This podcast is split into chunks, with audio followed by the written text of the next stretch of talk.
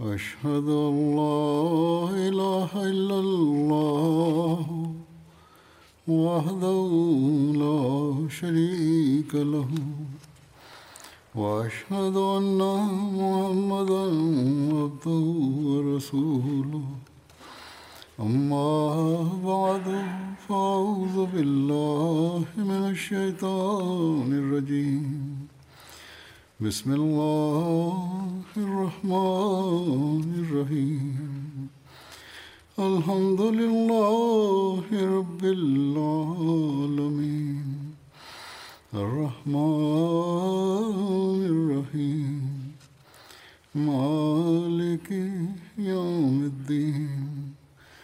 إياك نعبد وإياك نستعين. اهدنا الصراط المستقيم صراط الذين أنعمت عليهم غير المغضوب عليهم ولا الضالين ரலியல்லாஹு அன்ஹு அவர்களை பற்றிய குறிப்பின் இறுதியில் நான் பத்ர் போர் சஹாபாவின் நட்குறிப்போ இப்போது நிறைவடைந்தது ஆனால் முன்னர் நான் எடுத்துரைத்து விட்டிருந்த சில சஹாபாவை பற்றிய சில விஷயங்கள் அல்லது விளக்கங்கள் பின்னர் முன்வந்துள்ளன. அவற்றை ஒன்று நான் ஏதாவது ஒரு தருணத்தில் எடுத்துரைப்பேன் அல்லது அவை வெளியிடப்படும் போது முன்வந்துவிடும் என்று கூறியிருந்தேன். சிலர் இந்த வரலாற்றை கேட்டு நாங்கள் மிகவும் பயன்பெற்றோம் என்று எழுதுகிறார்கள். ஹுத்பாக்களிலும் இந்த பகுதி எடுத்துரைக்கப்பட்டுவிடும். எனவே அவற்றையும் சில ஹுத்பாக்களில் எடுத்துரைத்து விடுவதை நான் பொருத்தமாக கருதினேன். இவ்வாறு இதன் மூலமாகவும் மக்களுக்கு இந்த விஷயங்கள் தெரிய வந்துவிடும். அதிக அதிகமான மக்கள் கேட்டுக்கொள்ள முடியும். எவ்வாறு இருப்பினும் இது குறித்த முதல் குறிப்பு ஹதரத் ஹம்சா ரலியல்லாஹு அன்ஹு அவர்களுடையது.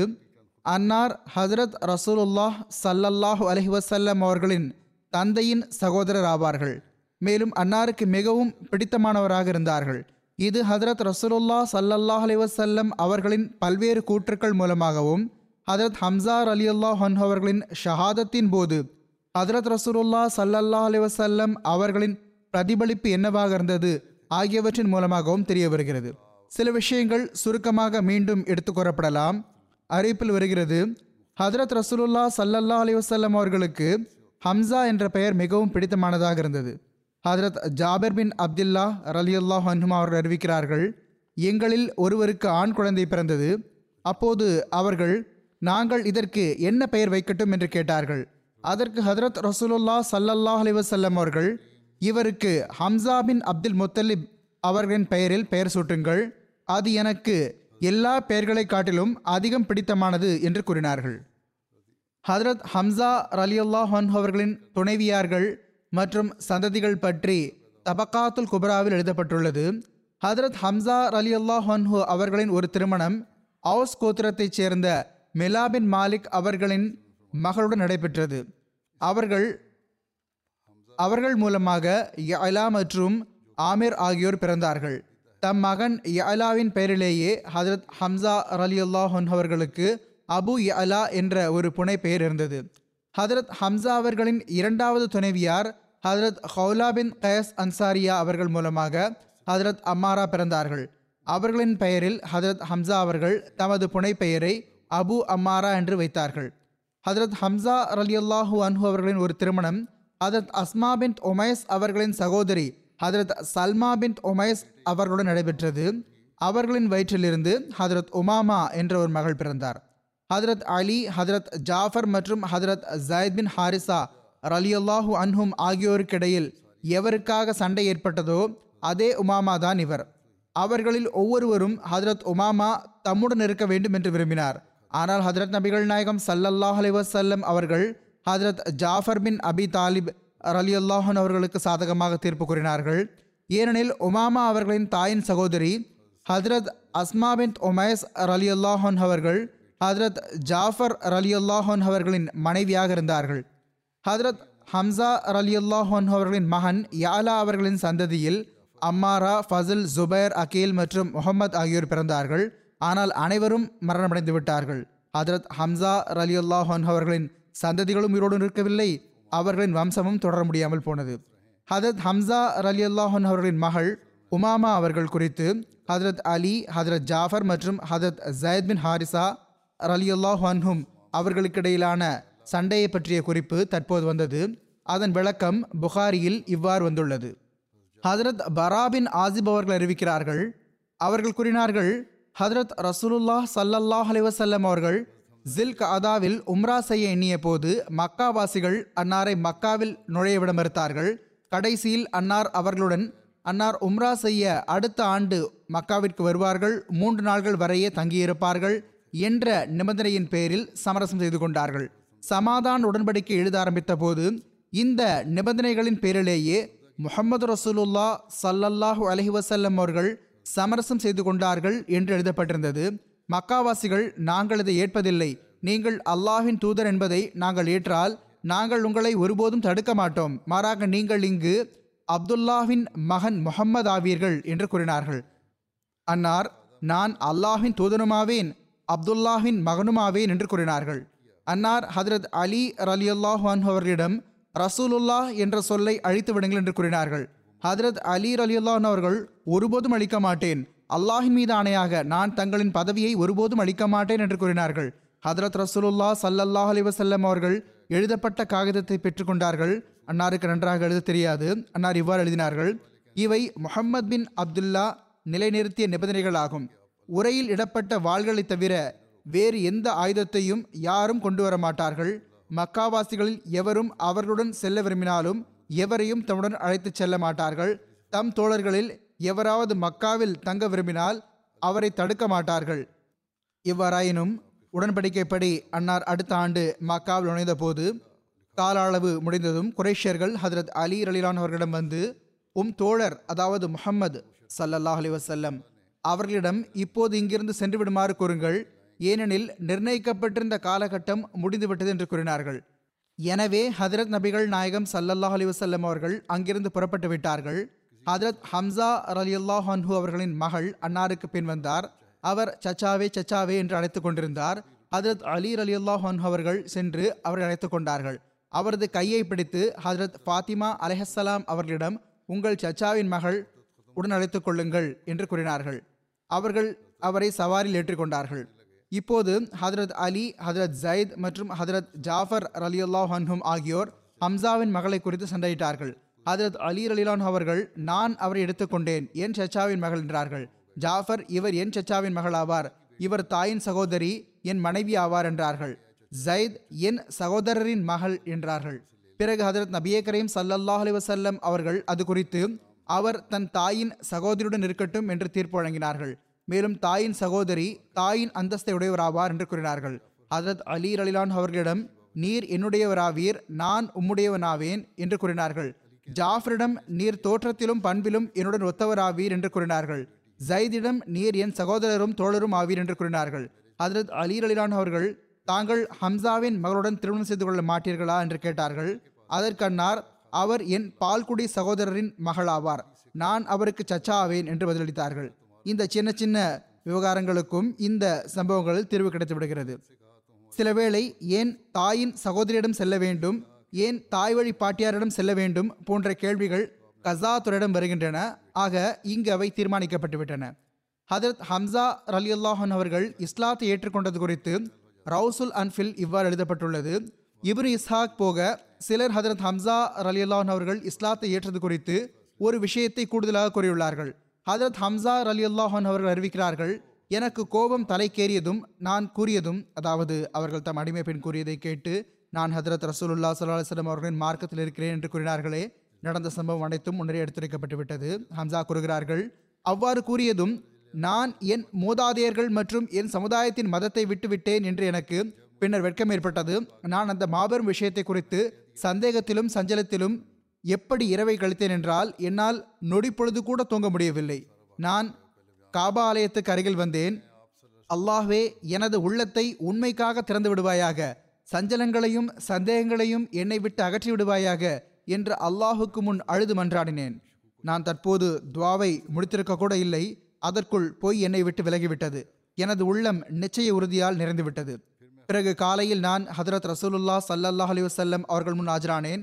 என் நிலை அனைத்தையும் கூறினேன். அதற்கு ஹதரத் நபியே கரீம் சல்லல்லா அலி வசல்லம் அவர்கள் அல்லாஹ் எனக்கு உறுதியான பாதத்தை வழங்க வேண்டும் என்று எனக்காக துவா செய்தார்கள்.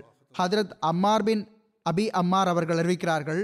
ஹதரத் ஹம்சா பின் அப்துல் முத்தலிப் ரலியுல்லாஹன் அவர்கள் ஹதரத் ரசூலுல்லா சல்லல்லாஹ் அலி வசல்லம் அவர்களிடம் தமக்கு ஹதரத் ஜிப்ரீல் அலி இஸ்லாம் அவர்களின் உண்மையான வடிவை கற்றுக் கொடுக்குமாறு பணியுடன் கேட்டுக்கொண்டார்கள் அப்போது ஹதரத் ரசூலுல்லா சல்லல்லா அலி வல்லம் அவர்கள் உங்களிடம் அவர்களை பார்ப்பதற்கான ஆற்றல் இல்லை என்று கூறினார்கள். அவர்கள் ஏன் இல்லை என்று பணிவுடன் கேட்டார்கள். அதற்கு ஹதரத் ரசூலுல்லா சல்லா அலிசல்லம் அவர்கள் நீங்கள் விரும்பினால் இப்போது உங்களிடத்தில் அமர்ந்து கொள்ளுங்கள் என்று கூறினார்கள்.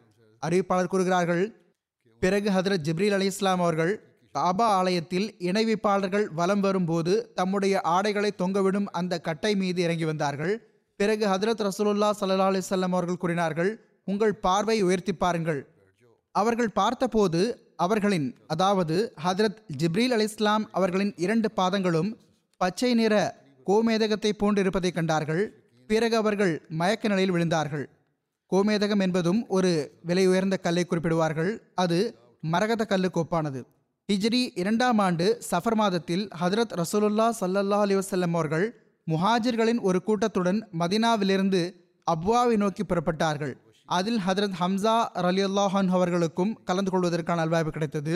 இந்த போரில் ஹதரத் ரசூலுல்லா சல்லல்லாஹ் அலி வசல்லம் அவர்களின் கொடியை ஹதரத் ஹம்சா ரலியுல்லாஹன் அவர்களே ஏந்தியிருந்தார்கள் அது வெள்ளை நிறத்தில் இருந்தது. ஹதரத் ரசூலுல்லா சல்லா அலி வல்லம் அவர்கள் தமக்கு பின் மதீனாவின் அமீராக ஹதரத் அபு சயீத் அலிலான் அவர்களை அல்லது ஓர் அறிவிப்புக்கு ஏற்ப ஹதரத் சாத் பின் உபாதா ரலியுல்லாஹன் அவர்களை நியமித்தார்கள். இந்த பயணத்தில் போர் புரியும் நிர்பந்தம் வரவில்லை. பனு ஜும்ராவுடன் சமரச நடவடிக்கை முடிவானது. இது ஹதரத் ரசூலுல்லா சல்லா அலிசல்லம் அவர்கள் தாமே கலந்து கொண்ட முதல் போராகும். இந்த போரின் இன்னொரு பெயர் பதான் என்பதுமாகும். இது தொடர்பாக ஹதரத் மிர்சா பஷீர் அஹமத் சாஹிப் அவர்கள் சீரத் ஹாத்தமுன் நபியினில் எழுதியுள்ளார்கள். வாளை கொண்டு போர் புரிவதற்கான அனுமதி ஹிஜரத்தின் இரண்டாவது ஆண்டு சஃபர் மாதத்தில் இறங்கியது. ஏனெனில் குரேஷியர்களின் கொலைவெறி எண்ணங்கள் மற்றும் அவர்களது பயங்கரமான செயல்பாடுகளுக்கு எதிரில் முஸ்லிம்களை பாதுகாப்பாக வைப்பதற்காக உடனடி நடவடிக்கை தேவைப்பட்டது. எனவே ஹதரத் ரசூலுல்லா சல்லல்லாஹ் அலைவசல்லம் அவர்கள் அந்த மாதத்திலேயே முஹாஜிர்களின் ஒரு கூட்டத்தை தம்முடன் அழைத்து கொண்டு அல்லாஹ்வின் பெயரை எடுத்த வண்ணம் மதினாவிலிருந்து புறப்பட்டார்கள். புறப்படுவதற்கு முன் ஹதரத் ரசூலுல்லா சல்லல்லா அலிவசல்லம் அவர்கள் தமக்கு பின் மதினாவில் ஹசரத் கோத்திரத்தின் தலைவர் சாத் பின் உபாதா அவர்களை அமீராக நியமித்தார்கள். மேலும் மதினாவிலிருந்து தென்மேற்கு பக்கமாக மக்காவின் வழியில் பயணமானார்கள். கடைசியில் வத்தான் எனும் இடம் வரை வந்தடைந்து விட்டார்கள். இந்த பகுதியில் பனு ஜும்ராவின் மக்கள் வசித்து வந்தார்கள். இது பனு கனனா கோத்திரத்தின் ஒரு கிளை கோத்திரமாக இருந்தது. இவ்வாறு ஒரு வகையில் இவர்கள் குரேஷியர்களின் சச்சாவளி சகோதரர்களாக இருந்தார்கள். இங்கு வந்தடைந்து ஹதரத் ரசூலுல்லா சல்லல்லா அலிசல்லம் அவர்கள் பனு ஜும்ரா கோத்திரத்தின் தலைவருடன் பேச்சுவார்த்தை நடத்தினார்கள்.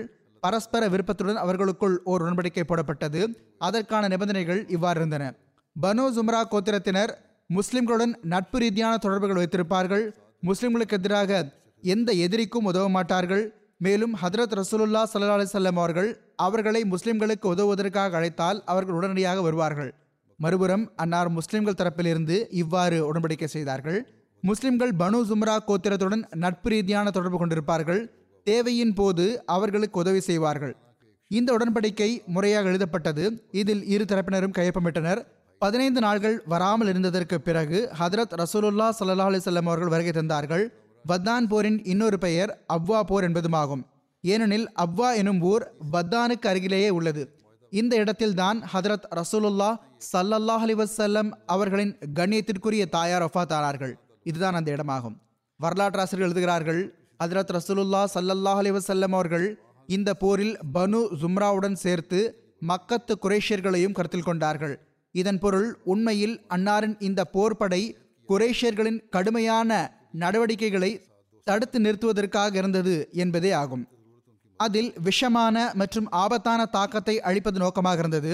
அதை குரேஷியர்களின் கோத்திரத்தை போன்றோர் முஸ்லிம்களுக்கு எதிராக அரபு கோத்திரங்களில் உருவாக்கி கொண்டிருந்தனர். அதன் காரணமாக அந்த நாள்களில் முஸ்லிம்களின் நிலை மிகவும் மோசமாகிக் கொண்டிருந்தது.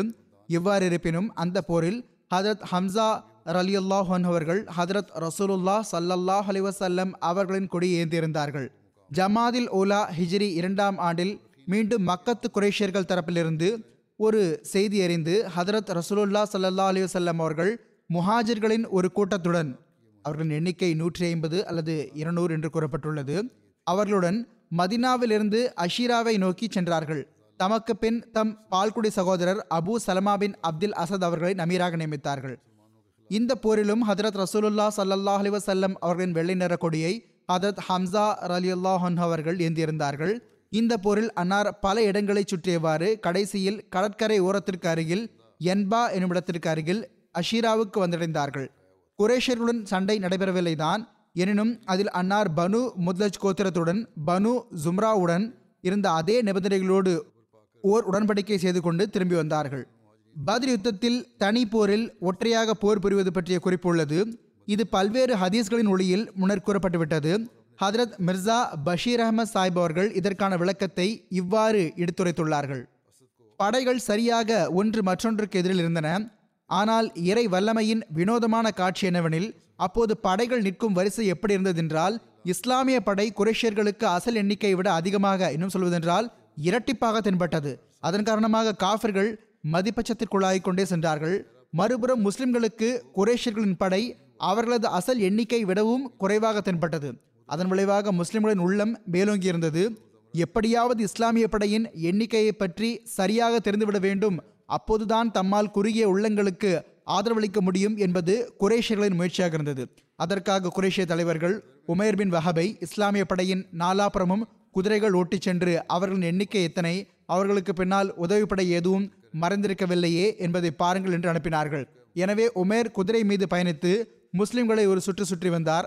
ஆனால் அவருக்கு முஸ்லிம்களின் தோற்றம் மற்றும் வடிவத்தால் எத்தகைய கம்பீரமும் உறுதிப்பாடும் மரணத்தை பொருட்படுத்தாதிருக்கும் நன்மையும் தென்பட்டதென்றால் அவர் கடுமையான மதிப்பட்சத்திற்குள்ளாகி திரும்பினார். மேலும் குரேஷியர்களை பார்த்து கூறினார் எனக்கு மறைவான உதவிப்படை எதுவும் தென்படவில்லை. ஆனால் குரேஷிய கூட்டமே முஸ்லிம்களின் படைகளில் ஒரு வகையில் ஒட்டகங்களின் பல்லக்குகள் தம் மீது மனிதர்களை அல்ல மாறாக மரணத்தை தூக்கி இருக்கின்றன யசரபின் பாறைகள் மீது அழிவுகள் சவாரி செய்கின்றன என்பதை நான் பார்த்தேன். குரேஷர்கள் இந்த விஷயத்தை கேட்டதும் அவர்களிடம் ஒருவித அமைதியின்மை உருவாகிவிட்டது. அவர்களின் பொறுப்பாளனாக ஆகி வந்திருந்த சுரக்கா எந்த அளவு மதிப்பட்சத்திற்குள்ளானான் என்றால் திரும்பி ஓடிவிட்டான். மக்கள் அவனை தடுத்தபோது அவன் எனக்கு தென்படுவதை நீங்கள் பார்க்க முடியாது என்று கூறினான். ஹக்கீம் பின் ஹசாம் உமைரின் கருத்தை கேட்டதும் பதற்றமடைந்து ஒத்பாவின் ரபியாவிடம் வந்து இவ்வாறு கூறினான் ஒத்பாவே கடைசியில் நீ முகம்மது ஸல்லல்லாஹு அலி வசல்லம் அவர்களிடம் அமர் ஹசரமிக்காக பழிவாங்கத்தானே விரும்புகிறாய்? அவன் உனது நட்பு கோத்திரத்தைச் சேர்ந்தவனாக இருந்தான். உன்னால் அவன் தரப்பிலிருந்து ஈட்டுத் தொகையை செலுத்திவிட முடியாதா? குரேஷர்களை அழைத்து கொண்டு திரும்பி சென்றுவிட முடியாதா? இதில் என்றென்றைக்குமாக உனது நட்பெயர் இருக்கும். சுயமே பதறி போயிருந்த உத்பாவுக்கு வேறு என்ன வேண்டும்? அவர் உடனே ஆமாம் ஆமாம் எனக்கு சம்மதம்தான். பார் ஹக்கீம் கடைசியில் இந்த முஸ்லிம்களும் நாமும் ஒருவருக்கொருவர் உறவினர்கள் தானே சகோதரர் சகோதரர் மீதும் தந்தை மகன் மீதும் வாழ் ஏந்துவது நன்றாகவா இருக்கிறது. நீ ஒன்று செய். இப்போது அபுல் ஹக்கம் அதாவது அபு ஜஹரிடம் சென்று அவர் முன் இந்த ஆலோசனை எடுத்து வை என்று கூறினார். மறுபுறம் உத்பா சுயம் ஒட்டகத்தின் மீது ஏறி தன் தரப்பிலிருந்து மக்களுக்கு இவ்வாறு புரிய வைக்க ஆரம்பித்து விட்டார். உறவினர்களுக்கிடையில் சண்டை சரியில்லை. நாம் திரும்பி சென்று விட வேண்டும். முகம்மது சல்லல்லாஹ் அலைஹி அவர்களை அவர்கள் மற்ற அரபு கோத்திரங்களை எதிர்கொள்வதற்கு அவர்கள் நிலையில் விட்டுவிட வேண்டும். விளைவு என்ன ஆகிறதோ பார்க்கலாம். பிறகு நீங்கள் பாருங்கள் இந்த முஸ்லிம்களோடு சண்டையிடுவதும் சுலபமான பணி ஒன்றும் அல்ல. ஏனெனில் நீங்கள் என்னை கோழை என்றாலும் பரவாயில்லை ஆனால் நான் கோழை அல்ல எனக்கோ இவர்கள் மரணத்தை வாங்கியவர்களாக தெரிகிறார்கள். ஹதரத் ரசூலுல்லா சல்லல்லாஹ் அலிவசல்லம் அவர்கள் தொலைவிலிருந்து உத்பாவை பார்த்தார்கள். அப்போது அன்னார் நிராகரிப்பாளர்களின் படையில் யாரிடமாவது ஒழுக்கம் இருக்கிறதென்றால் செந்நிற ஒட்டகத்தின் மேல் பயணித்திருக்கும் இவரிடம் இருக்கிறது. ஒருவேளை அவர்கள் அவரது பேச்சை கேட்டால் அது அவர்களுக்கு நல்லதாக இருக்கும் என்று கூறினார்கள். ஆனால் ஹக்கீம் பின் ஹசாம் அபு ஜஹரிடம் வந்து அவனிடம் அந்த ஆலோசனையை கூறிய போது சமுதாயத்தின் ஃபிர்அவுனான அவன் இத்தகைய விஷயங்களை எங்கிருந்து கேட்பான்? அவன் புறப்பட்டவாறு ஓஹோ இப்பொழுது உத்பாவுக்கு தன் முன் தன் உறவினர்கள் திரும்ப ஆரம்பித்து விட்டார்களா? என்று கூறினான். பிறகு அவன் அமர் ஹசரமியின் சகோதரன் ஆபிர் ஹசரமியை அழைத்து உனது நட்பு கோத்திரத்தின் உத்பா என்ன சொல்கிறார் என்று நீ கேட்டாயா? அதுவும் உன் சகோதரனுக்காக பழிவாங்கும் சந்தர்ப்பம் கையில் வந்துள்ள நேரத்தில் இப்படி கூறுகிறார் என்று கூறினான். ஆமிரின் கண்களில் ரத்தம் பொங்கி விழுந்தது. அவன் அரேபியாவின் தொன்மையான வழக்கத்திற்கு ஏற்ப தனது ஆடையை கிழித்து கொண்டு நிர்வாணமாகி அந்தோ என் சகோதரனுக்காக பழிவாங்க முடியாமலேயே போகிறதே அந்தோ என் சகோதரனுக்காக பழிவாங்க முடியாமலே போகிறதே என்று அழ ஆரம்பித்தான். அந்த பாலைவன குரல் குரேஷியர்களின் நெஞ்சங்களில் பகைமை எனும் தீப்பொறிகளை கொழுந்துவிட்டு செய்தது. போர் அடுப்பு தனது முழு ஆற்றலுடன் எரிய ஆரம்பித்தது. எவ்வாறு இருப்பினும் அபு ஜஹலின் குத்தி காட்டும் பேச்சு உத்பாவின் உடலிலும் நெருப்பை மூட்டிவிட்டது. இந்த கோபத்தில் கொந்தளித்திருந்த அவன் தன் சகோதரன் ஷீபாவையும் தன் மகன் வலீதையும் உடனழைத்துக் கொண்டு குரேஷிய படையிலிருந்து முன்னால் வந்தான். அரேபியாவின் தொன்மையான வழக்கப்படி தனி போருக்காக ஒற்றையாக போரிட அழைத்தான். எனவே அவர்களை எதிர்கொள்ள அன்சாரிகள் முன் சென்றார்கள். ஆனால் ஹதரத் ரசூலுல்லா சல்லல்லா அலிவசல்லம் அவர்கள் அவர்களை தடுத்துவிட்டு கூறினார்கள். ஹம்சா நீங்கள் எழுந்திருங்கள் அலி நீங்கள் எழுந்திருங்கள் உபைதா நீங்கள் எழுந்திருங்கள். இவர்கள் மூவரும் ஹதரத் ரசூலுல்லா சல்லல்லாஹ் அலிவசலம் அவர்களுக்கு மிகவும் நெருங்கிய உறவினர்களாக இருந்தார்கள். ஆபத்தான இடத்தில் முதலில் தம் அன்பர்கள் நெருக்கமானவர்கள் முள் நெருக்கமானவர்கள் முன்னால் செல்ல வேண்டும் என்பதை ஹதரத் ரசூலுல்லா சல்லல்லாஹ் அலிசல்லம் அவர்கள் விரும்பினார்கள். மறுபுறம் ஒத்பா போன்றோரும் அன்சாரிகளை பார்த்து இவர்களை எங்களுக்கு என்ன தெரியும்? எங்களுக்கு போட்டியானவர்கள் எங்கள் முன் வரட்டும் என்று குரல் கொடுத்தார்கள். எனவே ஹம்சா அலி மற்றும் ஒபைதா ஆகியோர் முன் சென்றார்கள். அரேபியாவின் வழக்கப்படி முதலில் ஒருவர் மற்றவருக்கு அறிமுகமானார்கள். பிறகு ஒபைதா பின் முத்தலிப் வலீதோடும் ஹம்சா ஒத்பாவோடும் அலி ஷீபாவோடும் சண்டையிடச் சென்றார்கள். ஹம்சாவும் அலியும் ஓரிரு வாழ்வீச்சிலேயே தங்கள் எதிரிகளை மண்ணில் விழச் செய்து விட்டார்கள். ஆனால் ஒபைதா மற்றும் வலீதுக்கு இடையில் மூன்று நான்கு நல்ல வாழ்வீச்சுகள் நடந்தன. கடைசியில் இருவரும் ஒருவர் மற்றவரின் கையால் கடும் காயமடைந்து விழுந்தார்கள். இதனால் ஹம்சாவும் அலியும் உடனடியாக முன்னால் சென்று வலிதையோ கொன்றுவிட்டார்கள். உபைதாவை தம் முகாமுக்கு தூக்கி வந்தார்கள். ஆனால் உபைதாவால் அந்த பெருந்துயரத்திலிருந்து உயிர் தப்ப முடியவில்லை. அவர்கள் பதிலிருந்து திரும்புகையில் வழியில் மரணித்து விட்டார்கள். ஹதரத் ஹம்சா அலி அல்லாஹன் அவர்கள் பதிலுத்தத்தில் குரேஷிய தலைவன் தைமா பின் அத்தியையும் கொன்றார்கள். பதிலுத்தத்தின் சம்பவத்தின் போதுள்ள ஒரு அறிவிப்பு இருக்கிறது. ஹதரத் ஹம்சா அலி அல்லான் அவர்கள் போதை நிலையில் ஹதரத் அலி அலிரான் அவர்களின் ஒட்டகங்களை கொண்டு விட்டிருந்தார்கள். இது மது ஹராம் ஆவதற்கு முன்னுள்ள சம்பவமாகும். இதன் விபரம் புகாரியில் இவ்வாறு கூறப்பட்டுள்ளது. ஹதரத் அலி பின் ஹுசைன் அவர்கள் பல்வேறு அறிவிப்பாளர்கள் உள்ளார்கள் இதன் விபரம் புகாரியில் இவ்வாறு கூறப்பட்டுள்ளது. ஹதரத் அலி பின் ஹுசைன் அவர்கள் பல்வேறு அறிவிப்பாளர்கள் உள்ளார்கள் அவர்கள் தம் தந்தையார் ஹுசைன் பின் அலி அலி அல்லாஹ் அன்ஹுமா அவர்களிடமிருந்து அறிவிக்கிறார்கள். ஹதரத் அலி பின் அபி தாலிப் ரலி அல்லாஹ் அன்ஹு அவர்கள் கூறினார்கள் ஹதரத் ரசூலுல்லா சல்லல்லாஹ் அலிவசல்லம் அவர்களுடன் பதிலுத்தத்தின் போது எனக்கு ஓர் இளம் ஒட்டகம் போர் செல்வதில் கிடைத்தது. மற்றொரு ஒட்டகத்தை எனக்கு ஹதரத் ரசூலுல்லா சல்லல்லாஹ் அலிவசல்லம் அவர்கள் வழங்கியிருந்தார்கள். நான் அவற்றின் முதுகில் அஸ்கர் புல்லை வைத்து இது ஒரு வகை புல்லாகும் இதை பொற்கொள்ளர்கள் போன்றோரும் பயன்படுத்துவார்கள் நறுமணமிக்க புல்லாகும். அதை வைத்து விற்கச் செல்வேன் என்ற எண்ணத்தில் ஒரு நாள் ஓர் அன்சாரி சஹாபியின் கதவில் அவை இரண்டையும் கட்டி வைத்தேன். பனு கேன்காவின் ஒரு பொற்கொள்ளனும் என்னுடன் இருந்தான். இவ்வாறு அதன் வருமானத்தில் இருந்து நான் நிக்கா செய்யவிருந்த ஹதரத் ஃபாத்திமா ரலியல்லா ஹன்ஹா அவர்களின் வலிமாவை நடத்தி கொள்வேன் என்று நினைத்திருந்தேன். ஹதரத் ஹம்சா பின் அப்துல் முத்தலிப் ரலியுல்லா ஹன்ஹா அவர்கள் அதே அன்சாரியின் வீட்டில் மது அருந்து கொண்டிருந்தார்கள். அவர்களுடன் பாட்டு பாடும் ஒரு பெண்ணும் இருந்தாள். அவள் ஹம்சாவே எழுந்திருங்கள். கொளுத்த இளம் ஒட்டகங்களை நோக்கிச் செல்லுங்கள் என்ற கவிதை வரியை பாடினாள். ஹதரத் ஹம்சா ரலியல்லாஹு அன்ஹு அவர்கள் உத்வேகத்தில் வாளை எடுத்துக்கொண்டு எழுந்தார்கள். இரண்டு ஒட்டகங்களின் திமில்களையும் கிழித்து விட்டார்கள். அவற்றின் வயிற்றை கிழித்தெறிந்தார்கள். அவற்றின் கல்லீரலை வெளியே எடுத்து விட்டார்கள். இப்னு ஜரீஹ் கூறினார் நான் இப்னு ஷஹாபிடம் திமிலின் சதையையும் வெட்டிவிட்டார்களா என்று கேட்டேன். அவர்கள் அவை இரண்டின் திமில்களையும் வெட்டி அதை எடுத்து சென்று விட்டார்கள் என்று கூறினார்கள். இவனு ஷஹாப் கூறினார்கள் ஹதரத் அலி ரலிலான் அவர்கள் கூறினார்கள் எனக்கு இதை பார்த்து மிகவும் வேதனை ஏற்பட்டது. பிறகு நான் ஹதரத் ரசூலுல்லாஹ் சல்லல்லாஹ் அலைஹி வஸல்லம் அவர்கள் முன் ஆஜரானேன். அச்சமயம் அன்னாருடன் ஜயத் பின் ஹாரிசா ரலியுல்லாஹு அவர்களும் இருந்தார்கள். நான் அன்னாருக்கு இந்த சம்பவத்தை பற்றி தகவல் கொடுத்த போது அன்னார் வருகை தந்தார்கள். ஜயத் ரலிலான் அவர்களும் அன்னாருடனே இருந்தார்கள். நானும் அன்னாருடனே இருந்தேன். ஹுசூர் சல்லல்லாஹ் அலைஹி அவர்கள் ஹதரத் ஹம்சா ரலியுல்லாஹு அன்ஹு அவர்களிடம் வந்தபோது ஹதரத் ரசூலுல்லா சல்லல்லா அலைஹி அவர்கள் சினத்தை வெளிப்படுத்தினார்கள். அப்போது ஹதரத் ஹம்சா அலிலான் அவர்கள் பார்வை உயர்த்தி பார்த்தார்கள். போதை நிலையில் இருந்தார்கள். அவர்கள் ஹதரத் ரசூலுல்லா சல்லல்லா அலைஹி அவர்களையும் கூட நீங்கள் எல்லாரும் என் மூதாதையர்களின் அடிமைகள் என்று கூறிவிட்டார்கள். ஹதரத் ரசூலுல்லா சல்லா செல்லம் அவர்கள் அவரை விட்டு திரும்பிச் சென்று விட்டார்கள். இது மது தடை செய்யப்பட்டதற்கு முன்னுள்ள நிகழ்வாகும். பிறகு இந்த மக்கள் அதற்கு அருகில் கூட செல்லவில்லை. இதுதான் அல்லாஹின் கட்டளை ஏற்பதற்கான சஹாபா பெருமக்களின் தரமாக இருந்தது. உடனடியாக பானைகளை உடைத்து விட்டார்கள். இன்றைய நாட்களில் மக்கள் நாங்கள் கொஞ்சம் கொஞ்சமாக போதை பழக்கத்தை விட்டுவிடுவோம் என்று கூறுவது போன்றவர்கள் கூறவில்லை. முதலில் போதையில் மூழ்கி விடுகிறார்கள். அதுவே தப்பான ஒரு செயலாகும். இஸ்லாத்தில் தடை செய்யப்பட்டதாகும். பிறகு கொஞ்சம் கொஞ்சமாக விட்டுவிடுவோம் எங்களுக்கு அவகாசம் கொடுங்கள் என்கிறார்கள். ஆக எவ்வாறாயினும் இது அப்போது நடந்த ஒரு சம்பவமாகும். பிறகு அதற்கு பிறகு அவர்களின் தியாகத்துக்கான தரமும் அதிகரித்து கொண்டே சென்றுவிட்டது. நிச்சயமாக ஹதரத் ஹம்சா ரலியுல்லாஹான் அவர்களுக்கு தாம் என்ன கூறிவிட்டோம் என்று அதற்கு பிறகு வெட்கமும் ஏற்பட்டிருக்கும். பதில் யுத்தத்திற்கு பிறகு பனு கேன்காவுடனான போர் முன்னிருந்த போது அதிலும் ஹதரத் ஹம்சா ரலியுல்லான் அவர்கள் முன்னணியில் இருந்தார்கள். அந்த யுத்தத்திலும் ஹதரத் ரசூலுல்லா சல்லல்லா அலி வசல்லம் அவர்களின் கொடியை ஹதரத் ஹம்சா ரலிலான் அவர்களே ஏந்திருந்தார்கள். இந்த கொடி வெள்ளை நிறத்தில் இருந்தது. இதன் விவரத்தை ஹதரத் மிர்சா பஷீர் அஹமத் சாஹிப் அவர்கள் இவ்வாறு எழுதியுள்ளார்கள். ஹதரத் ரசூலுல்லா சல்லல்லாஹ் அலி வசல்லம் அவர்கள் மக்காவிலிருந்து ஹிஜ்ரத் செய்து மதினாவுக்கு வருகை தந்தபோது அச்சமயம் மதினாவில் யூதர்களின் மூன்று கோத்திரங்கள் இருந்தன. அவற்றின் பெயர் பனு கேன்கா பனு நசீர் மற்றும் பனு குரேசா ஆகும். ஹசரத் ரசூலுல்லாஹ் சல்லல்லாஹ் அலிவசல்லம் அவர்கள் மதினாவுக்கு வந்ததுமே அந்த கோத்திரங்களுடன் சமாதான அமைதி உடன்படிக்கை செய்து கொண்டார்கள். பரஸ்பரம் சமரசத்தோடும் அமைதியோடும் வாழ்வதற்கான அடித்தளமிட்டார்கள். உடன்படிக்கை அடிப்படையில் இரு பிரிவினரும் மதினாவில் அமைதியை நிலைநாட்ட வேண்டும். யாராவது வெளி எதிரிகள் மதினா மீது தாக்குதல் தொடுத்தால் அனைவரும் சேர்ந்து அவர்களை எதிர்க்க வேண்டும் என்ற விஷயத்திற்கு பொறுப்பாளர்களாக இருந்தார்கள். ஆரம்பத்திலோ யூதர்கள் இந்த உடன்படிக்கை கட்டுப்பட்டிருந்தார்கள்.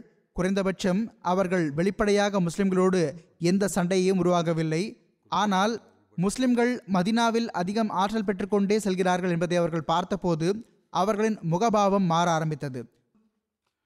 அவர்கள் அதிகரித்து கொண்டிருந்த முஸ்லிம்களின் இந்த ஆற்றலை தடுப்பதற்கு முடிவு செய்தார்கள். மேலும் இதற்காக அவர்கள் எல்லா விதமான ஆகுமான மற்றும் தகாத திட்டங்களை மேற்கொள்ள ஆரம்பித்தார்கள். எதுவரை என்றால் முஸ்லிம்களுக்குள் பிரிவினை ஏற்படுத்தி உட்பூசல்களை ஆரம்பித்து வைப்பதற்கான முயற்சியை செய்வதிலிருந்தும் தவிர்த்திருக்கவில்லை எனவே அறிவிப்பு வருகிறது. ஒரு சந்தர்ப்பத்தில் அவுஸ் மற்றும் ஹஸ்ரஜ் கோத்திரத்தின் பல மக்கள் ஒன்றாக அமர்ந்து பரஸ்பரம் அன்போடும் ஒற்றுமையோடும் உரையாடிக் கொண்டிருந்தார்கள். குழப்பம் விளைவிக்கக்கூடிய சில யூதர்கள் அந்த சபையை அடைந்து பியாஸ் போரை பற்றி பேச ஆரம்பித்து விட்டார்கள். இது அவ்விரு கோத்திரங்களுக்கும் இடையில் ஹிஜ்ரத்திற்கு சில ஆண்டுகளுக்கு முன் நடந்திருந்தது. அதில் அவுஸ் மற்றும் ஹஸ்ரஜ் கோத்திரத்தின் பல மக்கள் ஒருவர் மற்றவரின் கைகளால் கொல்லப்பட்டிருந்தார்கள்.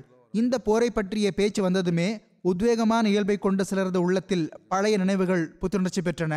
பழைய பகைமையின் காட்சிகள் மீண்டும் கண்கள் முன் வந்தன. விளைவு பரஸ்பரம் பழித்துரைத்தல் மற்றும் குற்றம் சாட்டுதல் ஆகியவற்றை கடந்து எதுவரை நிலை சென்றடைந்து விட்டதென்றால் அதே சபையில் முஸ்லிம்களுக்குள் வாள்கள் ஓங்கப்பட்டன. ஆனால் நல்ல வேளையாக ஹதரத் ரசூலுல்லாஹ் சல்லல்லாஹ் அலைஹி அவர்களுக்கு குறித்த நேரத்தில் இதை பற்றி தகவல் கிடைத்துவிட்டது. அன்னார் முஹாஜர்களின் ஒரு கூட்டத்துடன் உடனடியாக சந்தர்ப்பத்திற்கு வந்தார்கள். இரு பிரிவினருக்கும் புரிய வைத்து தணித்தார்கள். பிறகு அவர்களை இவ்வாறு குற்றம் சாட்டவும் செய்தார்கள். இரு பிரிவினருக்கும் புரிய வைத்து தனிய வைத்தார்கள். பிறகு அவர்களை இவ்வாறு குற்றம் சாட்டவும் செய்தார்கள். நீங்கள் நான் இருக்கும்போதே அறிவீன வழியை மேற்கொள்கிறீர்களா? இறைவன் இஸ்லாத்தின் மூலமாக உங்களை சகோதரர்களாக ஆக்கிவிட்டான் என்ற இறைவனின் அந்த அருட்கொடைக்கு நீங்கள் மதிப்பளிப்பதில்லையா? அன்னாரின் இந்த அறிவுரைக்கு அன்சாரிகள் மீது எந்த அளவு தாக்கம் ஏற்பட்டதென்றால் அவர்களின் கண்களிலிருந்து கண்ணீர் வழிய ஆரம்பித்தது. அவர்கள் தமது இந்த செய்கை விட்டு தௌபா செய்து ஒருவர் மற்றவரை கட்டியணைத்துக் கொண்டார்கள். பதிலுத்தம் நடந்து முடிந்து அல்லாஹ் தன் அருளால் முஸ்லிம்களுக்கு அவர்கள் குறைவாக இருந்தும் போதுமான ஆயுதங்கள் இன்றி இருந்த நிலையிலும் குரேஷர்களின் ஒரு மாபெரும் படை மீது பகிரங்கமான வெற்றி அளித்திருந்து மக்காவின் பெரும் பெரும் தலைவர்கள் மண்ணில் கலந்து போன பிறகு மதீனத்து யூதர்களின் மறைமுகமான பொறாமை நெருப்பு கொழுந்துவிட்டு எரிய ஆரம்பித்தது. அவர்கள் முஸ்லிம்களை வெளிப்படையாக பழித்துரைத்து குற்றம் கூற ஆரம்பித்து விட்டிருந்தார்கள். குரேஷர்களின் படையை தோற்கடிப்பது என்ன பெரிய விஷயம்? எங்களுடன் முகம்மதுக்கு சல்லல்லாஹ் அலி வசல்லம் போர் நடந்தால் எவ்வாறு போர் புரியப்படும் என்பதை நாங்கள் காட்டுவோம் என்று சபைகளில் பகிரங்கமாக கூற ஆரம்பித்து விட்டார்கள். எதுவரை என்றால் ஒரு சபையில் அவர்கள் ஹதரத் ரசூலுல்லா சல்லல்லாஹ் அலி வசல்லம் அவர்களின் முகத்திற்கு நேராக இது போன்ற சொற்களை கூறினார்கள். ஆக அறிவிப்பில் வருகிறது பதில் யுத்தத்திற்கு பிறகு ஹதரத் ரசோலுல்லா ஸல்லல்லாஹு அலைஹி அவர்கள் மதீனாவுக்கு வருகை தந்தபோது அன்னார் ஒரு நாள் யூதர்களை ஒன்றிணைத்து அவர்களுக்கு அறிவுரை கூறினார்கள். தமது வாதத்தை முன்வைத்து இஸ்லாத்தின் பால் அழைப்பு விடுத்தார்கள். அன்னாரின் இந்த அமைதி நிறைந்த அனுதாபமிக்க சொற்பொழிவுக்கு யூத தலைவர்கள் இவ்வாறு பதிலளித்தார்கள். முஹம்மதே சல்லல்லாஹ் அலைஹி சில குரேஷியர்களை கொன்று ஆணவம் கொண்டு விட்டீர் போலும். அவர்கள் போர் திறமையை அறியாதவர்களாக இருந்தார்கள். எங்களோடு நீர் போரிட்டால் போர் புரிபவர்கள் எப்படி இருப்பார்கள் என்பது உமக்கு தெரிந்துவிடும். யூதர்கள் பொதுவான அச்சுறுத்தலை மட்டுமே போதுமானதாக கருதவில்லை. அதற்கும் மேற்பட்டு அவர்கள் ஹதரத் ரசூலுல்லா ஸல்லல்லாஹு அலைஹி அவர்களை கொள்வதற்கான சதித்திட்டத்தை ஆரம்பித்து விட்டதாகவும் தெரிகிறது. ஏனெனில் அறிவிப்பில் வருகிறது இந்த நாள்களில் களப்பற்ற தோழராக இருந்த ஒரு சஹாபி தல்ஹாவின் பரா மரணிக்கிருந்த போது அவர்கள் ஒருவேளை நான் இரவில் மரணித்தால் ஜனாசா தொழுகைக்காக ஹதரத் ரசூலுல்லா ஸல்லல்லாஹு அலி வசல்லம் அவர்களுக்கு தகவல் கொடுக்கக்கூடாது. என் மூலமாக யூதர்கள் தரப்பிலிருந்து அன்னாருக்கு எந்த அசம்பாவிதமும் ஏற்பட்டுவிடக் கூடாது என்று வலியுறுத்தி கூறியிருந்தார்கள். சுருக்கமாக பதில் யுத்தத்திற்கு பிறகு யூதர்கள் வெளிப்படையாக தீங்கிழைக்க ஆரம்பித்து விட்டார்கள். மதீனாவின் யூதர்களில் பனு கேன்கா எல்லாரை காட்டிலும் ஆற்றல் வாய்ந்தவர்களாகவும் வீரர்களாகவும் இருந்தார்கள். எனவே எல்லாருக்கும் முதலாக அவர்கள் தரப்பிலிருந்து வாக்குறுதி மீறுதல் ஆரம்பமானது. ஆக வரலாற்றாசிரியர்கள் எழுதுகிறார்கள் மதீனத்து யூதர்களில் எல்லாருக்கும் முதலாக பனு கேன்கா கோத்திரத்தினர் தமக்கும் ஹதரத் ரசூலுல்லா சல்லல்லாஹ் அலைஹி அவர்களுக்கும் இடையில் செய்யப்பட்டிருந்த உடன்படிக்கையை முறித்தார்கள். பதிலுக்கு பிறகு அவர்கள் அதிகம் கிளர்ச்சி செய்ய ஆரம்பித்து விட்டார்கள். பகிரங்கமாக காழ்ப்புணர்ச்சியையும் பொறாமையையும் வெளிப்படுத்தினார்கள். வாக்குறுதியையும் உடன்படிக்கையையும் முறித்து விட்டார்கள் ஆனால் இது போன்ற விஷயங்கள் நடந்தும் கூட முஸ்லிம்கள் தம் எஜமானரின் வழிகாட்டலின் கீழ் எல்லா விதத்திலும் பொறுமையாக செயல்பட்டார்கள். தம் தரப்பிலிருந்து தாக்குதல் நடக்கவிடவில்லை. இன்னும் சொல்வதென்றால் ஹதீஸில் வருகிறது இந்த உடன்படிக்கைக்கு பிறகு யூதர்களுடன் என்ன நடந்ததென்றால் ஹதரத் ரசூலுல்லாஹ் சல்லாஹ் அலைஹி வஸல்லம் அவர்கள் குறிப்பாக யூதர்களின் மனமகிழ்வை கருத்தில் கொண்டு வந்தார்கள். ஆகவே ஒருமுறை ஒரு முஸ்லிமுக்கும் ஒரு யூதருக்கும் சிறிது கருத்து வேறுபாடு ஏற்பட்டுவிட்டது. யூதர் ஹதரத் மூசா அலைஹிஸ்ஸலாத்து வசலாம் அவர்களுக்கு எல்லா நபிமார்களை காட்டிலும் சிறப்புள்ளதாக கூறினார். இதை கேட்ட சஹாபிக்கு கோபம் வந்துவிட்டது. அவர்கள் யூதருடன் சற்று கடுமையாக நடந்து கொண்டார்கள். ஹதரத் ரசூலுல்லா சல்லல்லா அலி வசல்லம் அவர்களை தூதர்களுள் சிறந்தவர் என்று கூறினார்கள். ஹதரத் ரசூலுல்லா ஸல்லல்லாஹு அலி வல்லம் அவர்களுக்கு இந்த சம்பவம் பற்றி தெரிய வந்த போது அன்னார் கோபமடைந்தார்கள். அந்த சஹாபியை குற்றம் சாட்டியவாறு இறைவனின் தூதர்களில் ஒருவர் மற்றவர் மீது சிறப்பை எடுத்துரைப்பது உங்கள் பணியல்ல என்று கூறினார்கள். பிறகு அன்னார் ஹதரத் மூசா அலி இஸ்லாம் அவர்களின் ஓர் சிறப்பம்சத்தை எடுத்துரைத்து யூதரை மகிழ்வித்தார்கள். ஆனால் இந்த மனமகிழ்ச்சி ஏற்படுத்தும் வகையில் அவர்களுடன் நடந்து கொள்ளப்பட்டிருந்தும் கூட யூதர்கள் தங்களது தீங்கில் முன்னேறி கொண்டே சென்றனர். கடைசியில் சுயம் யூதர்கள் தரப்பிலிருந்தே போருக்கான காரணம் ஆர்வமானது. அவர்களது உள்ள பகைமை அவர்களின் நெஞ்சத்தில் தஞ்சமடைய முடியாமல் போனது. அது எப்படி நடந்ததென்றால் ஒரு முஸ்லிம் பெண்மணி சந்தையில் ஒரு யூதரின் கடையில் சில பண்ட பொருட்கள் வாங்குவதற்கு சென்றார். அந்த நேரத்தில் அந்த கடையில் உட்கார்ந்திருந்த சில தீய யூதர்கள் அந்த பெண்ணை மிகவும் ஒழுக்கக்கேடான முறையில் சென்றினார்கள் சுயம் கடைக்காரனே என்ன தீமையை செய்தான் என்றால் அந்த பெண் கவனமற்றிருக்கும் போது அவளது கீழாடையின் அடிப்பகுதியின் ஓரத்தை ஏதோ முள் போன்ற ஒன்றில் அவளது முதுகிலிருந்த ஆடையோடு சேர்த்து தொங்கவிட்டு விட்டான் அதன் விளைவு அந்த பெண் அவர்களது ஒழுக்கமற்ற வழிமுறையை பார்த்து அங்கிருந்து எழுந்து திரும்பிச் செல்ல ஆரம்பித்த போது நிர்வாணமாகிவிட்டார். இதை பார்த்த அந்த யூத கடைக்காரனும் அவனது கூட்டாளிகளும் உறக்க சத்தமிட்டு சிரிக்க ஆரம்பித்தார்கள். முஸ்லிம் பெண்மணி வெட்கத்தால் உறக்க கத்தி உதவி கலைத்தார் தற்செயலாக ஒரு முஸ்லிம் அங்கு அருகில் இருந்தார். அவர் ஓடி அந்த இடத்திற்கு சென்றார். ஒருவர் மற்றொருடனான சண்டையில் யூத கடைக்காரன் கொல்லப்பட்டான். இதனால் நாலாபுரத்திலிருந்தும் அந்த முஸ்லிம் மீது வாள்கள் வீசப்பட்டன. அந்த தன்மான உணர்வு கொண்ட முஸ்லிம் அங்கேயே மாண்டு வீழ்ந்தார். முஸ்லிம்களுக்கு இந்த சம்பவத்தை பற்றி தெரிய வந்தபோது சமுதாயத்திற்கான தன்மான உணர்வினால் அவர்களின் கண்களில் கண்ணீர் வழிந்தது. மறுபுறம் அந்த சண்டையை போருக்கு சாக்குப்போக்காக ஆக்க நினைத்திருந்த யூதர்கள் கூட்டம் சேர்ந்து ஒன்று கூடினார்கள். ஒரு கலவர சூழல் உருவாகிவிட்டது. ஹதரத் ரசூலுல்லா சல்லாஹ் அலைஹி வஸல்லம் அவர்களுக்கு தகவல் கிடைத்ததும் அன்னார் பனு கேன்காவின் தலைவர்களை ஒன்று திரட்டி இந்த முறை சரியல்ல. நீங்கள் அந்த தீங்குகளிலிருந்து தவிர்ந்திருங்கள் இறைவனுக்கு அஞ்சுங்கள் என்று கூறினார்கள். அவர்கள் வருத்தத்தை வெளிப்படுத்தி வெட்கப்பட்டு மன்னிப்பு கேட்பதற்கு பதிலாக முன்னாலிருந்து சற்றும் கீழ்ப்படியாத வகையில் பதிலளித்தார்கள். பிறகு மீண்டும் அதே அச்சுறுத்தலை கூறினார்கள். அதாவது பதில் வெற்றியில் ஆணவம் கொள்ளாதீர்கள். எங்களுடன் போர் நடக்கும் போது போர் புரிபவர்கள் எப்படி இருப்பார்கள் என்று தெரிந்துவிடும் என்றார்கள். அன்னார் வேறு வழியின்றி சஹாபாவின் ஒரு கூட்டத்தை உடனழைத்துக் கொண்டு பனு கேன்காவின் கோட்டைகளின் பக்கம் புறப்பட்டு சென்றார்கள். இது அந்த மக்கள் தமது செய்கைகளுக்காக வெட்கப்படுவதற்கான கடைசி சந்தர்ப்பமாக இருந்தது. ஆனால் அவர்களும் முன்னாலிருந்து போருக்கு ஆயத்தமாகிவிட்டார்கள் ஆக போர் அறிவிப்பு செய்யப்பட்டது. இஸ்லாம் மற்றும் யுத்தத்தின் ஆற்றல்கள் ஒன்று மற்றதற்கு எதிராக முன்வந்தன. அந்த காலத்தின் வழக்கத்திற்கு ஏற்ப தமது கோட்டையில் பாதுகாப்பாக உட்கார்ந்திருந்து விடுவது போருக்கான ஒரு வழிமுறையாக இருந்தது. மேலும் முற்றுகையிடப்படும். எதிரி பிரிவினர் கோட்டையை முற்றுகையிட்டு விடுவார்கள். பிறகு அவ்வப்போது ஒருவர் மற்றவர் மீது தாக்குதல் தொடுத்து வந்தனர். எதுவரை எனில் ஒன்று முற்றுகையிட்டிருக்கும் படை கோட்டையை கைப்பற்றுவதை விட்டும் நிராசையடைந்து முற்றுகையை அகற்றிவிடுவார்கள் அல்லது அடைபட்டிருந்தவர்கள் வெற்றி பெற்றதாக கருதப்பட்டு வந்தது. இது அடைபட்டிருந்தவர்கள் பெற்ற வெற்றியாக கருதப்பட்டு வந்தது அல்லது அடைபட்டிருப்பவர்கள் போரை சமாளிக்க முடியாமல் கோட்டை கதவை திறந்து வெற்றி பெற்றவர்களிடம் தம்மை ஒப்படைத்து விடுவார்கள்.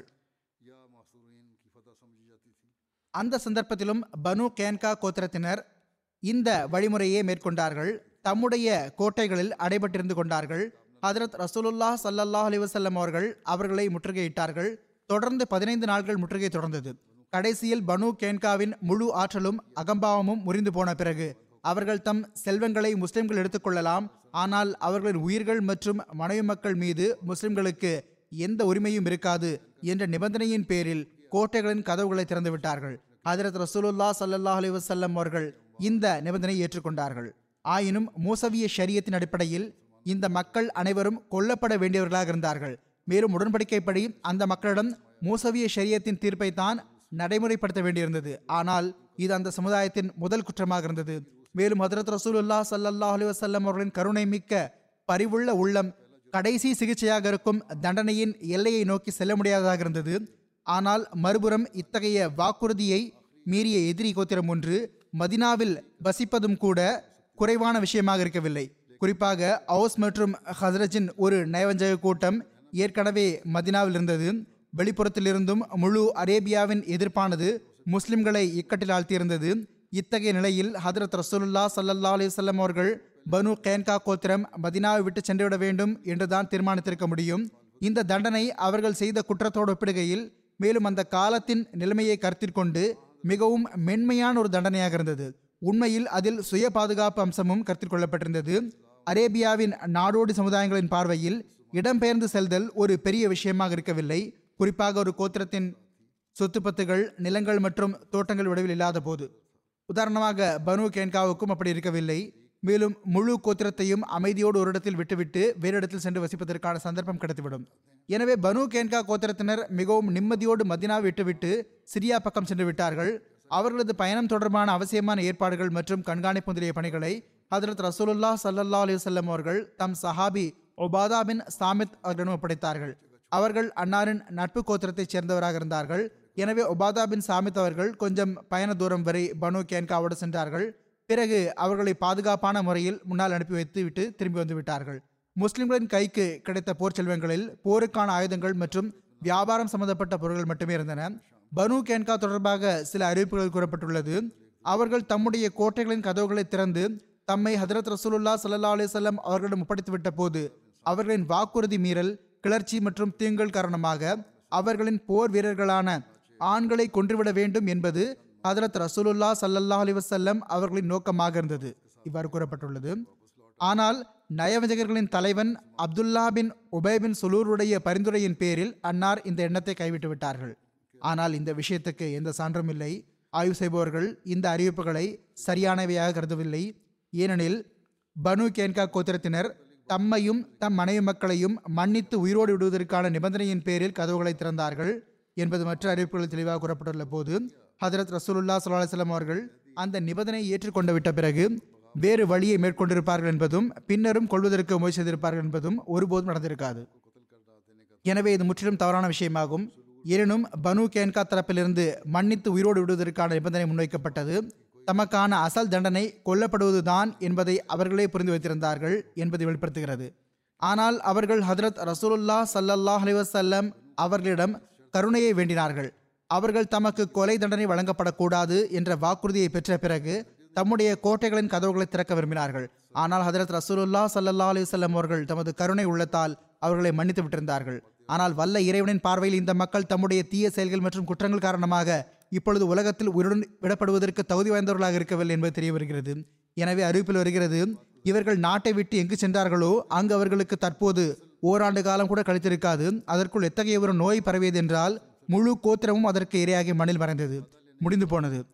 பனு கேன்கா போர் துல்ஹஜ்ஜா ஹிஜே இரண்டாம் ஆண்டு நடைபெற்றது. எவ்வாறு இருப்பினும் அதில் ஹதரத் ஹம்சா அலி அல்லாஹான் அவர்கள் கொடியேந்திருந்தார்கள். ஹதரத் ஹம்சா ரலியல்லாஹன் அவர்களின் ஷஹாதத் குறித்த விஷயம் உள்ளது. இவர்கள் உஹது போரில் செய்தானார்கள் இது முன்னர் கூறப்பட்டுவிட்டது. அல்லாஹ் இதை பற்றி ஹதரத் அசூலுல்லா சல்லா அலுவலம் அவர்களுக்கு கனவின் மூலமாக தெரியப்படுத்தி விட்டிருந்தான் எனவே ஹதரத் அனஸ் பின் மாலிக் ரலிலான் அவர்கள் அறிவிக்கிறார்கள் ஹதரத் ரசூலுல்லா சல்லல்லா அலி வசல்லம் அவர்கள் கனவில் பார்த்தார்கள். ஹதரத் ரசூலுல்லா சல்லல்லா அலி வசல்லம் அவர்கள் கூறினார்கள் நான் ஒரு செம்மறியாற்றை நான் ஒரு செம்மறியாட்டை பின்தொடர்வதாகவும் எனது வாளின் முனை உடைந்து விட்டதாகவும் கனவில் பார்த்தேன். அதற்கு நான் சமுதாயத்தின் செம்மறியாட்டை கொள்வேன் அதாவது அவர்களின் படை தளபதியை கொள்வேன் என்று விளக்கமளித்தேன். வாளின் முனைக்கு எனது குடும்பத்தில் ஒருவர் என்று நான் விளக்கமளித்தேன்.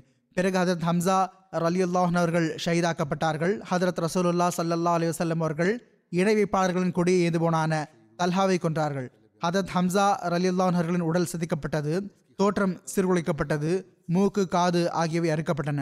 அவர்களின் வயிறு கிழிக்கப்பட்டது. ஹதரத் ரசூலுல்லா சல்லல்லா அலி வல்லம் அவர்கள் அவர்களின் இந்த நிலையை கண்டபோது ஹதரத் ரசூலுல்லா சல்லல்லா அலி வல்லம் அவர்களுக்கு கடுமையான வேதனை ஏற்பட்டது. அன்னார் கூறினார்கள் அல்லாஹ் எனக்கு குரேஷர்கள் மீது வெற்றியை வழங்கினால் நான் அவர்களின் முப்பது பேரின் உடலை சிதைத்து விடுவேன் என்று கூறினார்கள். ஆனால் ஓர் அறிவிப்பிலோ ஹதரத் ரசூலுல்லாஹ் சல்லல்லாஹ் அலி வசல்லம் அவர்கள் அவர்களின் எழுபது பேரின் உடலை சிதைத்து விடுவேன் என்று ஆணையிட்டு கூறியதாக வருகிறது. அப்போது இந்த வசனம் இறங்கியது. வைன் ஆகப்தும் ஃப ஆகிபு பிமிஸ்லிமா ஓகிப்தும் பிஹ் வலைன் சபர்த்தும் லஹுவ ஹைருல்லி சாபிரீன். நீங்கள் தண்டனை வழங்கினால் உங்களுக்கு இழைக்கப்பட்ட அநீதியின் அளவிற்கே தண்டனை வழங்க வேண்டும். ஆனால் நீங்கள் பொறுமை காத்தால் நிச்சயமாக அது பொறுமை காப்போருக்கு மிகச் சிறந்ததாகும். இதற்கு ஹதரத் ரசூலுல்லா சல்லல்லா அலிவசல்லம் அவர்கள் பொறுமை காப்போம் என்று கூறி தமது சத்தியத்துக்கு ஈட்டுத்தொகை வழங்கிவிட்டார்கள். ஹதரத் இப்னு அப்பாஸ் அலியுல்லா ஹன்ஹுமா அவர்கள் அறிவிக்கிறார்கள் ஹதரத் ரசூலுல்லாஹி சல்லல்லாஹ் அலி வசல்லம் அவர்கள் கூறினார்கள் நேற்றிரவு நான் சொர்க்கத்தில் நுழைந்த போது ஒரு காட்சியை கண்டேன். அன்னார் கண்டார்கள் நான் ஜாஃபர் வானவர்களோடு இணைந்து பிறப்பதை பார்த்தேன். ஆனால் ஹதரத் ஹம்சா ரலியுல்லான் அவர்களோ அரியணையில் சாய்ந்திருந்தார்கள். ஹதரத் அனஸ் அவர்கள் அறிவிக்கிறார்கள் ஹதரத் ரசூலுல்லா சல்லல்லா அலி வசல்லம் அவர்கள் உஹது நாள் அன்று ஹதரத் ஹம்சா ரலியுல்லாஹான் அவர்களை கடந்து சென்றார்கள். அவர்களது மூக்கு காது ஆகியவை வெட்டப்பட்டிருந்தன. உடல் சதிக்கப்பட்டிருந்தது. இதை கண்ட அன்னார் எனக்கு சஃபியாவின் வேதனை மற்றும் துயரத்தை பற்றிய சிந்தனை இல்லாமல் இருந்திருந்தால் நான் அவர்களை அப்படியே விட்டிருப்பேன். எதுவரை என்றால் அல்லாஹ் அவர்களை பறவைகள் மற்றும் காட்டு விலங்குகளின் வயிற்றிலிருந்தே தூக்கியிருப்பான். பிறகு அன்னாருக்கு ஒரு போர்வையில் கவன் கொடுக்கப்பட்டது. ஹதரத் ரசூலுல்லாஹ் சல்லல்லாஹ் அலி வல்லம் அவர்கள் ஹதரத் ஹம்சா ரலியுல்லாஹன் அவர்களின் ஷஹாதத்தையும் அன்னாரின் சடலத்தையும் பார்த்து உணர்வுகளை வெளிப்படுத்துதல் மற்றும் பொறுமைக்கான முன்மாதிரியை தாம் மட்டும் காட்டாமல் அதற்கும் மேற்பட்டு ஹதரத் ஹம்சா ரலியுல்லாஹன் அவர்களின் சகோதரியான தம் மாமியையும் இந்த விஷயத்துக்கு கட்டுப்படச் செய்தல் ஆகியவற்றை பற்றி முன்னரும் சிறிது கூறப்பட்டுவிட்டது. பிறகு ஒப்பாரி வைக்கக்கூடிய அன்சாரி பெண்களை ஒப்பாரி வைப்பதை விட்டும் தடுக்கும் சம்பவம் உள்ளது. இந்த சம்பவத்தை ஹதரத் நான்காவது ஹலீஃபத்துல் மசி ரஹிமஹுல்லா அவர்கள் தமது ஹிலாஃபத்திற்கு முன்னர் நடைபெற்ற ஓர் ஆண்டு மாநாட்டின் சொற்பொழிவில் எடுத்துரைத்தார்கள். சொற்பொழிவில் எடுத்துரைத்தார்கள். அதை நான் எடுத்து கூறிவிடுகிறேன் அதன் மூலம் இந்த சம்பவத்திலிருந்து ஹதரத் ரசூலுல்லா சல்லல்லாஹ் அலிவசல்லம் அவர்களின் மகத்துவமிக்க நல்லொழுக்கத்தை பற்றியும் தெரிய வருகிறது. எவ்வாறு இருப்பினும் இங்கு அதை எடுத்து கூறுவது பொருத்தமானது. முதலிலோ ஹதீஸ்களின் ஆதாரத்தில் சுருக்கமாக எடுத்துரைக்கப்பட்டு விட்டது. அன்னார் கூறுகிறார்கள் ஹதரத் நபிகள் நாயகம் சல்லல்லாஹ் அலிவசல்லம் அவர்களுக்கு ஹதரத் ஹம்சா ரலியுல்லாஹன் அவர்கள் மீது இருந்த அன்பு உஹது போரின் மாலையில் ஹதரத் நபிகள் நாயகம் சல்லல்லா அலி அவர்கள் ஹதரத் ஹம்சா ரலியுல்லான் அவர்களின் உடலுக்கு அருகில் என்று கூறிய அந்த சொற்களிலிருந்து வெளிப்படுகிறது. அன்னார் கூறுகிறார்கள் ஹம்சாவே இன்று எனக்கு இருக்கும் கோபம் மற்றும் நீர் கொலையுண்ட இடத்தில் நின்று எனக்கு ஏற்பட்ட வேதனையை போன்ற ஒரு வேதனை அல்லாஹ் இனி ஒருபோதும் எனக்கு அளிக்க மாட்டான். அப்பொழுது அன்னாரின் மாமியும் ஹதரத் ஹம்சாவின் சகோதரியுமான ஹதரத் சஃபியாவும் இந்த செய்தியை கேள்விப்பட்டு அங்கு வந்தார்கள். பொறுமை அவர்களின் கையை விட்டு சென்றுவிடக்கூடாது என்ற அச்சத்தில் முதலிலோ அன்னார் அவர்களுக்கு உடலை பார்க்க அனுமதி வழங்கவில்லை. ஆனால் அவர்கள் பொறுமை காப்பதற்கான வாக்குறுதி வழங்கியதும் ஹதரத் நபிகள் நாயகம் சல்லா செல்லும் அவர்கள் அனுமதி வழங்கிவிட்டார்கள். இவ்வாறு இருப்பினும் அவர்கள் ஹதரத் ஹம்சா ரல்லான் அவர்கள் கொலையுண்ட இடத்திற்கு வந்தார்கள். அல்லாஹ்வின் சிங்கம் மற்றும் இறை தூதரின் சிங்கமான தம் அன்பிற்குரிய சகோதரரின் உடலை எந்த நிலையில் முன்னால் இருக்க கண்டார்கள் என்றால் கொடுமைக்காரர்கள் நெஞ்சை பிளந்து கல்லீரலை வெளியெடுத்திருந்தார்கள். முகத்தின் தோற்றத்தையும் பயங்கரமாக சேர்த்திருந்தார்கள். ஒவ்வொரு கணமும் உள்ளம் வேதனையால் தாழ்ந்து கொண்டே சென்றது. ஆனால் ஹதரத் சஃபியா ரலி அல்லாஹ் அவர்கள் தமது பொறுமைக்கான வாக்குறுதியில் நிலைநின்றார்கள். பொறுமையின்மைக்கான ஒற்றை சொல்லை கூட வாயில் வரவிடவில்லை. ஆனால் கண்ணீரை எப்படி தடுக்க முடியும்? இன்னால் இல்லா ஓதினார்கள். அழுதவாறே அங்கேயே அமர்ந்து கொண்டார்கள். வேதனைக்குள்ளான பொறுமையான கண்களிலிருந்து கண்ணீர் பெருக்கெடுத்து ஓடியது. அறிவிப்பாளர் கூறுகிறார்கள் ஹதரத் ரசூலுல்லாஹி சல்லல்லாஹ் அலைஹி வஸல்லம் அவர்களும் உடனமர்ந்து கொண்டார்கள். அன்னாரின் கண்களிலிருந்தும் கட்டுப்பாடின்றி கண்ணீர் வெளியே ஆரம்பித்தது. ஹதரத் சஃபியார் அலினான் அவர்களின் கண்ணீர் குறையும் போது ஹதரத் ரசூலுல்லா சல்லல்லாஹ் அலி வசல்லம் அவர்களின் கண்ணீரும் குறைந்துவிடும். ஹதரத் சஃபியார் அலிலான் அவர்களின் கண்ணீர் வேகம் எடுக்கும் போது ஹதரத் ரசூலுல்லா சல்லல்லா அலிஸ்லாம் அவர்களின் கண்ணீரும் வேகம் எடுத்துவிடும். இந்நிலையிலேயே சில நிமிடங்கள் கழிந்தன. ஆக ஹதரத் ரசூலுல்லா சல்லல்லாஹ் அலி வசல்லம் அவர்களின் மற்றும் அன்னாரின் வீட்டாரின் துக்கம் இந்த சில மௌனமான கண்ணீரை விட வேறு எதுவும் இருக்கவில்லை. இதுதான் மாணவி சல்லல்லா அலிசல்லம் அவர்களின் நடைமுறையாகும். அன்னார் மதீனாவில் நுழைந்த போது மதீனா முழுவதும் இழவு வீடாக மாறியிருந்தது. ஒவ்வொரு வீட்டிலிருந்தும் உகது போரின் ஷஹீதுகளின் நினைவாக ஒப்பாரி வைப்பவர்களின் அழுகை சப்தம் உயர்ந்து கொண்டே சென்றது. ஹதரத் ரசூலுல்லா சல்லல்லாஹ் அலி வசல்லம் அவர்கள் இதை கேட்டபோது மிகவும் வேதனையோடு இவ்வாறு கூறினார்கள். ஹம்சாவுக்காக ஒப்பாரி அழுபவர் எவரும் இல்லை. ஆமாம் நபியின் வீட்டார் அனைவருக்கும் பொறுமை காப்பதற்கான வலியுறுத்தல் காலையும் மாலையும் செய்யப்பட்டு வந்திருக்கும் நிலையில் ஹம்சாவுக்காக ஒப்பார் அழுபவர் யார் இருக்க முடியும்? ஹுசூர் சல்லல்லா அலிவசல்லம் அவர்களின் வேதனை மிக்க இந்த சொற்களை சில அன்சார்கள் கேட்டபோது துடித்து போனார்கள். வீடுகளுக்கு ஓடிச் சென்று மற்றவர்களுக்காக துக்கம் கொள்வதை விட்டுவிடுங்கள். ஹம்சாவுக்காக துக்கம் கொள்ளுங்கள் என்று தம் மனைவிமார்களுக்கு கட்டளையிட்டார்கள். பார்த்து கொண்டிருக்கையிலேயே எல்லா பக்கத்திலிருந்தும் ஹம்சாவுக்காக ஒப்பார் அழுகை சத்தம் உயர்ந்தது. ஒவ்வொரு வீடும் ஹம்சாவுக்கான இழவு வீடாக மாறிவிட்டது. அன்சாரிகளின் மனைவிமார்கள் ஒப்பாரி பாடியவாறு கண்ணீர் வெடிப்பார்கள். ஹதரத் ரசூலுல்லா சல்லல்லா அலிவசல்லம் அவர்களின் கருணை இல்லத்திற்கு முன்னரும் ஒன்று கூடிவிட்டார்கள். பெருமானார் சல்லல்லாஹ் அலிவசல்லம் அவர்கள் சத்தத்தை கேட்டு வெளியே பார்த்தபோது அன்சாரிகளின் மனைவிமார்களின் ஒரு பெரும் கூட்டம் இருந்தது. ஹுசூர் சல்லல்லாஹ் அலிவசல்லம் அவர்கள் அவர்களின் அனுதாபத்திற்காக அவர்களுக்காக துவா செய்தார்கள். மேலும் நன்றி தெரிவித்தார்கள். ஆனால் அத்துடன் மரணத்தவர்களுக்காக ஒப்பாரி வைப்பது ஆகுமானதல்ல என்பதையும் கூறிவிட்டார்கள். எனவே அந்த நாளிலிருந்து ஒப்பாரி வைக்கும் சம்பிரதாயம் கைவிடப்பட்டது. ஹதரத் ரசூலுல்லா சல்லல்லா அலி வல்லம் அவர்களின் காலடிகளில் நம்முடைய உயிர்கள் அர்ப்பணமாகட்டும். எத்தகைய மேன்மை மிக்க நல்லொழுக்கம் வழங்கும் ஆசிரியராக அன்னார் இருந்தார்கள். அன்னார் ஆன்மீகம் எனும் விண்ணிலிருந்து நமக்கு மார்க்கத்தை கற்பிப்பதற்காக இறங்கினார்கள். இந்த அறிவுரை கூறுபவர் எத்தகைய முன்னோக்கு பார்வையுடையவராகவும் புத்தி கூர்மையுடையவராகவும் இருந்தார்கள். அன்னாரின் பார்வை மனித இயல்பின் பாதாளம் வரை கடந்து சென்று அன்னாரின் பார்வை மனித இயல்பின் பாதாளம் வரை கடந்து சென்று வந்தது. ஒருவேளை அன்னார் அன்சாரிகளின் மனைவிமார்களை அவர்கள் தம் ஷஹீதுகளுக்காக ஒப்பாரி வைத்துக் கொண்டிருக்கும் போது தடை செய்திருந்தால் சில உள்ளங்களுக்கு இது கஷ்டமாக இருந்திருக்கலாம். மேலும் இந்த பொறுமை அவர்களுக்கு அவர்களின் பொறுமையை சோதிக்கக்கூடியதாக அமைந்திருக்கலாம். ஆனால் பாருங்கள் அன்னார் எப்படி நுட்பமான முறையில் முதலில் அவர்களது ஒப்பாரின் திசையை தம் சச்சா ஹம்சாவின் பக்கம் திருப்பினார்கள். பிறகு ஒப்பாரி வைப்பதை தடுத்தார்கள் எனும்போது ஒரு வகையில் தம் சச்சாவுக்காக ஒப்பாரி வைப்பதை தடுத்தார்கள். அல்லாஹ்வின் தேர்வு அல்லாஹ்வின் தேர்வுதான். பாருங்கள் அல்லாஹ் தன் படைப்பினங்களுக்காக பாருங்கள் அல்லாஹ் தன் படைப்பினங்களுக்காக எத்தகைய மேன்மைக்குரிய அறிவுரை கூறுபவரை அனுப்பியுள்ளான். அன்னார் மனிதர்களின் இயல்புகளின் நுணுக்கங்களையும் மென்மையையும் நன்றாக அறிந்திருந்தார்கள். தம் அடிமைகளின் மென்மையான உணர்வுகளை எந்த அளவு கருத்தில் கொண்டிருந்தார்கள்? ஹுசூர் சல்லல்லா அலி செல்லம் அவர்களின் இந்த தோரணைகள் மீது பார்வையிடும் போது உள்ளம் நெஞ்சுக்குள் துடிக்கிறது துள்ளுகிறது. நம்மையும் அறியாமல் உள்ளத்திலிருந்து இந்த ஓசை வருகிறது. எங்கள் உயிர்கள் எங்கள் செல்வங்கள் எங்கள் சந்ததிகள் தங்கள் காலடியில் அர்ப்பணமாகட்டும் அல்லாவின் தூதர் அவர்களே தங்கள் மீது லட்சக்கணக்கான துருதுகளும் கோடிக்கணக்கான சலாமும் உண்டாவதாக. தமது அழகு மற்றும் பேருதவியின் கடல் கரையற்றதாகவும் அழியாததாகவும் இருக்கும் அந்த மாமனிதரே அல்லாஹின் தூதர் அவர்களே தங்கள் மீது லட்சக்கணக்கான துருதுகளும் கோடிக்கணக்கான சலாமும் உண்டாவதாக. வானம் மற்றும் பூமியின் ஏகனும் தனித்தவனுமான இறைவன் மீது ஆணையாக வானம் மற்றும் பூமியில் அவனுடைய படைப்பினங்கள் அனைத்திலும் தாங்கள் தனித்தவரும் ஈடிணையற்றவரும் ஆவீர்கள். தங்களைப் போன்ற ஒருவர் இருந்ததுமில்லை இருக்கவும் இல்லை இருக்கவும் மாட்டார் ஹதரத் ஹம்சா அலி அல்லாஹன் அவர்களை பற்றிய நட்குறிப்பில் ஹதரத் ரசோலுல்லாஹ் சல்லல்லாஹ் அலி வசல்லம் அவர்களின் அந்த அழகிய முன்மாதிரியை பற்றியும் கூறப்பட்டுவிட்டது. இதுவே இங்கு நிறைவடைகிறது. இப்போது நான் மற்ற சிலரை பற்றி இருவரும் காலங்கள் எடுத்துரைப்பேன் இன்ஷா அல்லாஹ் நாளை மறுநாள் புத்தாண்டு மரமாகிறது இன்ஷா அல்லாஹ் துவாக்கல் செய்யுங்கள்.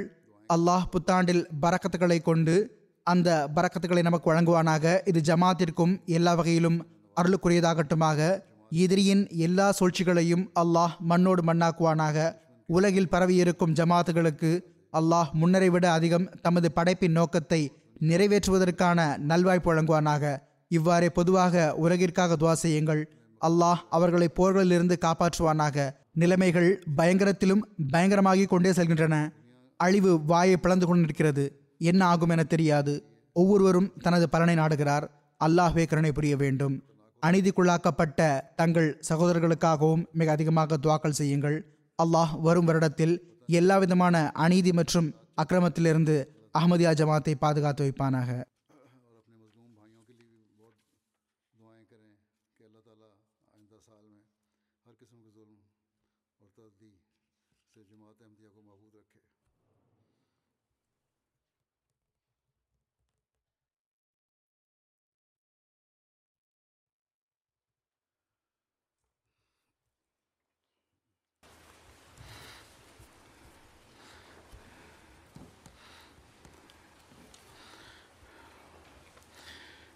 الحمد لله الحمد لله نحمده ونستعينه ونستغفره ونؤمن به ونتوكل عليه. ونعو- ونعوذ بالله من شرور أنفسنا ومن سيئات أعمالنا. من يهده الله فلا مضل له ومن يضلل فلا هادي له. ونشهد أن لا إله إلا الله ونشهد أن محمدا عبده ورسوله. عباد الله رحمكم الله. إن الله يأمر بالعدل والإحسان وإيتاء ذي القربى وينهى عن الفحشاء والمنكر والبغي يعظكم لعلكم تذكرون اذكروا الله يذكركم وذوه يستجب لكم ولذكر الله أكبر.